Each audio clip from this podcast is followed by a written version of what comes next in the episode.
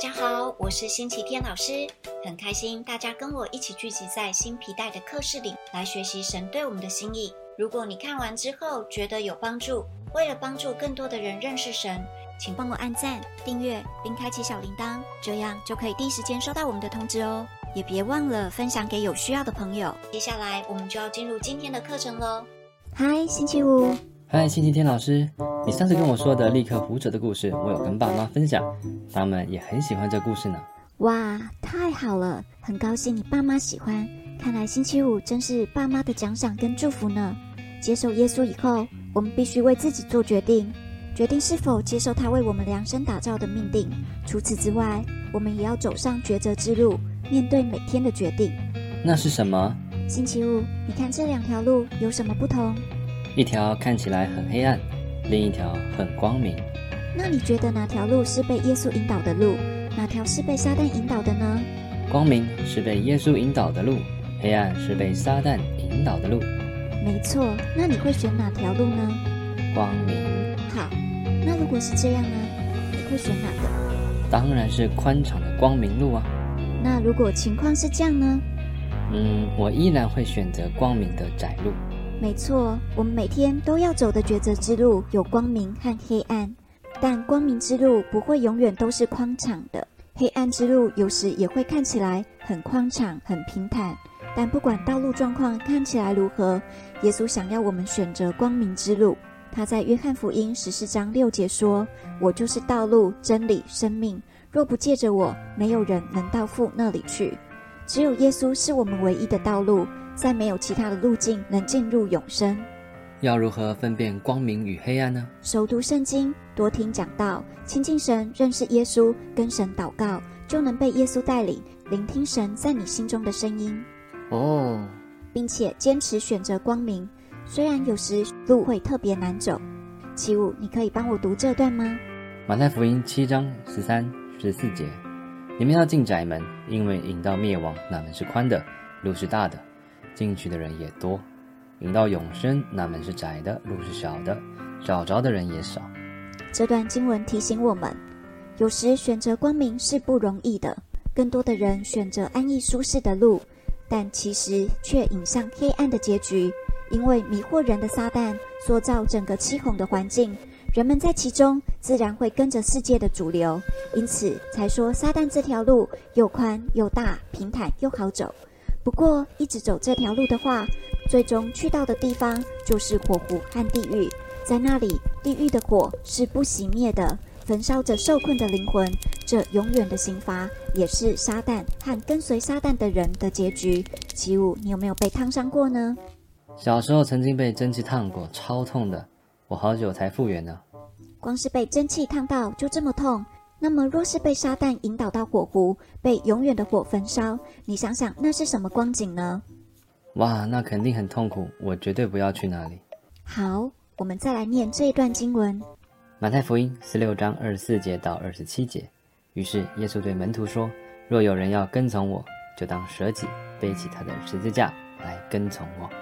因为凡要救自己生命的，必丧掉生命；凡为我丧掉生命的，必得着生命。”人若赚得全世界，赔上自己的生命，有什么益处呢？人还能拿什么换生命呢？人子要在他父的荣耀里，同着众使者降临。那时候，他要照个人的行为报应个人。凡要救自己生命的，必丧掉生命；凡为我丧掉生命的，必得着生命。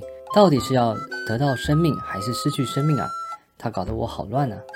有时耶稣会要我们背起自己的十字架。十字架。哈哈，先不要紧张嘛，听我解释。耶稣用自己的一生做示范，让我们跟随他。耶稣要我们向自己死，把自己的生命交给他，背自己的十字架。意思是我们必然会遇到对自己不利、艰难的过程，有时甚至感觉要死了。但这过程能脱去撒旦在我们生命中的掌控，让我们经过痛苦后得着新的生命，是有耶稣基督的新生命。好抽象啊！举个例子，你看过毛毛虫变蝴蝶的过程吗？诶，有的，我在自然频道上看过。那你知道，毛虫在变蝴蝶前，它必须放弃吃喝，将自己裹进厚厚的蛹里面，像死了一样。然后在死寂的蛹里，它的毛虫身体被溶掉，重新塑造成崭新的蝴蝶样貌。它若不牺牲自己的吃喝和自由，你觉得它有办法变蝴蝶吗？不行。没错，看似艰难的过程，才是让我们得着新生命的关键。等等等等，我们一开始接受他的拯救。不是得着生命了吗？但是当我们跟随他后，又得丧失生命，向自己死之后才能再得生命，怎么这么复杂呢？没关系，我来帮你厘清。一开始我不是说相信耶稣只是第一步吗？选择走窄路才是第二步。为什么会有不同的阶段？因为在还没信耶稣前，我们的生命中有许多部分是被撒旦掌权的。就算我们已经信耶稣了。罪性就像盘根错节的荆棘，还是会让我们用旧有的习惯方法安排人生。但是，当我们决定选择光明的道路，就代表我们把生命的主权交给神，跟他配合，持续被耶稣引领。就算他的引领可能是让我们旧性格不舒服的崎岖窄路，但如果我们坚持下去，就能胜过原本被撒旦控制的罪性，让撒旦失去对我们的掌控，活出神给我们的命定。这就是为什么向自己死，反而会得着生命。虽然我也想得着生命，但是向自己死听起来真的太难了，我做不到啊。我们觉得很难，很不舒服，神都知道，所以他派了圣灵帮助我们呢。圣灵会帮助我们向自己死，得着耶稣的新生命。嗯嗯，我觉得我的罪性太强，可能会让圣灵失去耐心哦。哈哈，你没有特别难搞，我们都是一样的。因为撒旦总会试着引诱我们走回宽广的灭亡道路啊！事实上，没有一个认真跟随耶稣的基督徒是未曾经历挣扎的。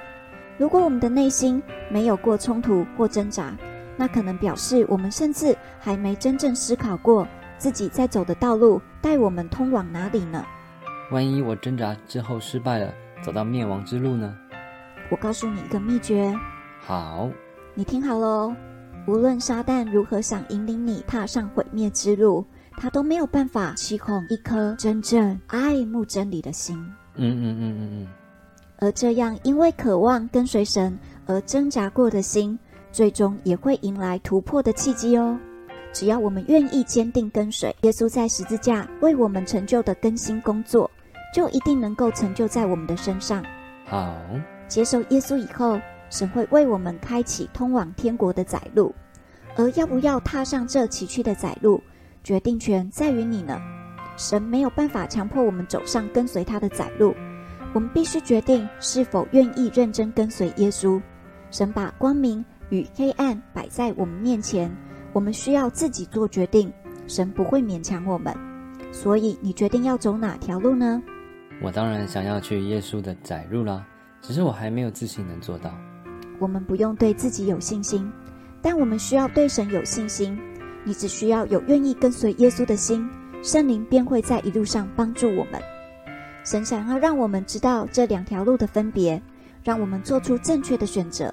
我们可以祷告，让神、让圣灵帮助我们，也需要继续学习真理，才能明白神的心意，持续走在真理的窄路上。那老师可以为我走在窄路上祷告吗？好啊。亲爱的主耶稣，谢谢你为我们成就的救赎，使我们脱离撒旦的掌管，引领我们走向永生的道路。我们需要圣灵的帮助，认识你的心意，生命被改变，成为天国的小孩，不再被撒旦带回毁灭的道路上。我们需要圣灵帮助我们降服于耶稣的带领，让耶稣做我们生命的主人，使我们走在光明的窄路上，得着天国的生命。圣灵，请你帮助我们拒绝撒旦对我们的影响。活出一个不同于这世界的生命，奉耶稣的名祷告，阿门，阿门。好啦，以上就是今天的新皮带课程。我是星期天老师，很开心在这里与你相遇。